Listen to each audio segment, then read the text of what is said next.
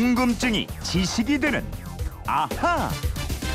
네, 주간 아하 시간입니다. 지난 한 주 동안 풀어드린 궁금증 김초롱 아나운서 다시 정리해 보도록 하겠습니다. 어서 오세요. 네, 안녕하세요. 월요일에는 석가탄신일을 맞아서 석가모니 가슴과 절에 새겨져 있는 문이 이 만자 표시가 뭐고 이걸 왜 쓰게 됐는지 이거 알아봤어요. 네, 네. 만자문이 원래 고대 인도를 비롯해서 페르시아, 그리스 등의 나라에서 두루 사용했던 상징입니다. 대체로 태양이나 신령한 빛의 상징으로 보기도 했고요. 성인의 몸에 난 털이 오른쪽으로 둥글게 돌아가는 모양이라고도 해요. 네. 또 부처님이 수행을 할 때 풀방석을 깔고 앉았는데 이 방석 잎의 모양이 바로 만자의 길상초였다는 겁니다. 음. 그래서 이때부터 만자 무늬가 불교를 상징하는 기호가 됐습니다. 네. 그리고 모고가 생긴 유래도 찾아봤는데 이 모고가 변형이 된 게 목탁이다 이랬죠? 예, 게으른 스님이 죽었는데 등에 나무가 자라는 물고기가 됐어요. 예. 이 나무로 만든 것이 모거이고 이 모거가 변해서 입과 꼬리 부분만 남은 게 목탁입니다. 음. 목탁의 두 구멍이 물고기의 두 눈이고요. 손잡이가 꼬리가 된 겁니다. 네. 또 처마 밑에 달린 물고기 모양 풍경 있죠. 바람이 불 때마다 소리를 내는데 물에서 두 눈을 뜬 채로 자는 물고기처럼 항상 정신을 깨어서 정진하라 이런 의미에서 매달게 됐습니다. 네. 화요일에는 화장 얘기했어요. 예, 화장의 역사, 인류의 역사와 함께 시작됐는데요. 우리 선조들도 흰색을 좋아하고 미를 존중했습니다. 희고 윤택한 피부가 고귀한 신분을 상징했기 때문에 남녀 모두 하얀 피부를 갖고자 노력을 했는데요.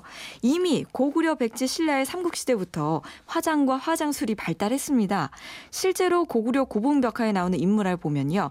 갸름한 얼굴 곡선에 하얀 피부, 가늘고 얇은 일자형의 끝이 살짝 둥글려진 눈썹에다가요. 가늘고 긴 눈매에 넓은 이마, 홍조 띤 붉은 볼에 연지를 찍었습니다. 네. 연지는 홍합꽃에 돼지 기름 뭐 이런 거 섞어서 만들었다고 그랬잖아요. 예, 그때는 화학이 없잖아요. 예. 자연 제품으로 연지 곤지를 찍는데 이 신부 얼굴을 더 곱게 보이려는 목적도 있는데 이 붉은색이 악기를 막아준다 이런 주술적인 뜻도 있었어요. 네. 9878님이 질문해 오셨는데 흑인 여성들도 화장을 하나요? 이, 런 질문이에요. 아니 당연히 하죠. 그쵸? 흑인도 네. 다 화장합니다. 네. 화장은요 동서고금 만국 공통입니다. 음. 그리고 아파트 얘기했었는데 아파트가 우리나라의 첫 선을 보인 게 일제 강점기였어요. 그렇습니다.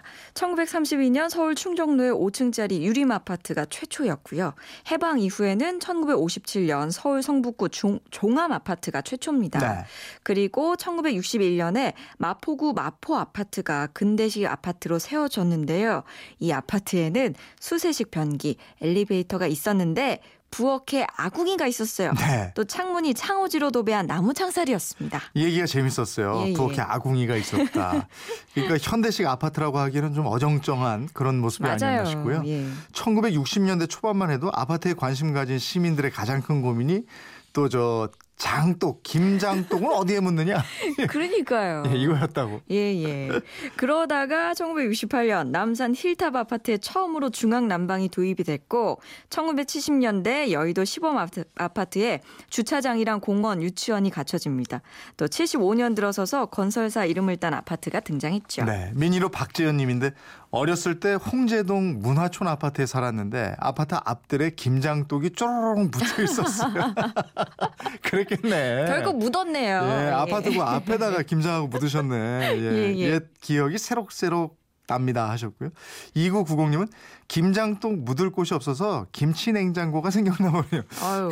그 말도 맞네요. 예. 예.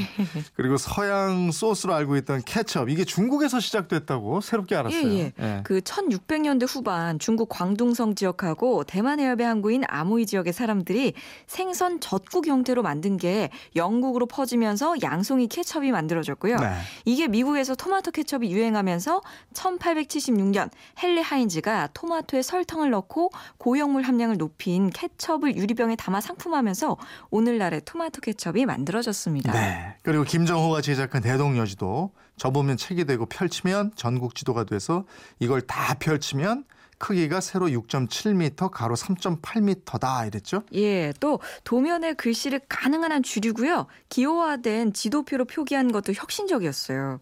이 도로망에는 또 심리마다 표시를 해서 지역 간의 거리도 쉽게 파악할 수 있게 했고요. 전통적인 방식으로 제작된 고지도였지만 이 근대적 측량 기술로 제작된 지도에 견주어도 손색이 없습니다. 예, 정말 대단한 지도인데 근데 위인전에 나온 것처럼 김정호가 백두산을 일곱 차례나 오르락 내리락 하면서 제작한 것은 아니었다. 예, 이랬습니다. 아니었고요. 예. 뭐 백두산 이야기뿐 아니라 뭐 대원군이 대동여지도의 정밀함을 보고 지도 목판을 불펴, 불태웠다. 뭐 김정호가 국가 기밀 누설죄로 옥사했다. 네. 이런 얘기들 모두 다 근거 없는 거고요. 대동여지도는 이전의 지도들을 모두 통합하고 검증한 끝에 만들어낸 최고의 작품이다. 이렇게 보시면 돼요. 예, 이번 주에도 아주 흥미롭고 재미난 지식, 상식 많이 알려 주셔서 고맙습니다. 주말판 아하 김초롱 아나운서였습니다. 고맙습니다. 고맙습니다.